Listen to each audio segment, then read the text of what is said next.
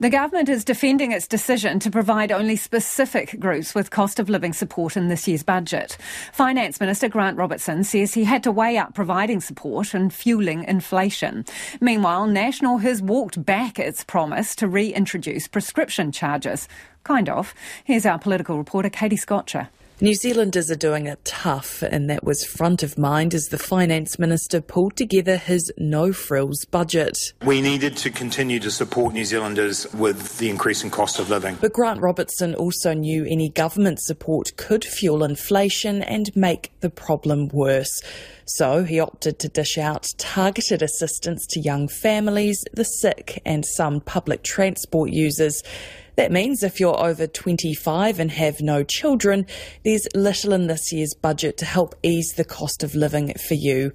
In fact, soon day to day costs will become even more expensive, with public transport and fuel set to return to full price from the end of June. We have to strike a balance here. Um, we've done a number of large scale supports for cost of living, for example, the cost of living payment last year. Uh, this is the right time, in my view, for more targeted uh, approaches. But this, of course, is an election year, and there's still plenty of time for further cost of living support to be promised. When we get to the election, we'll have election policies. The National Party wants to deliver support in the way of tax cuts.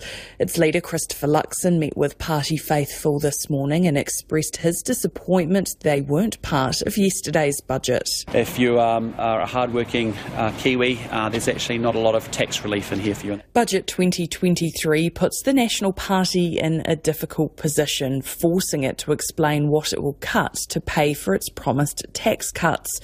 We've already seen a policy cut flip flop within 24 hours of the budget being released.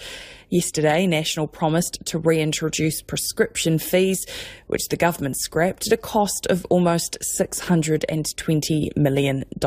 Here's the party's finance spokesperson, Nicola Willis, speaking on Checkpoint last night. I think a lot of us would have sympathy with the idea that those on particularly low incomes or with very high health needs uh, might need some help there. There are targeted ways already which provide that help.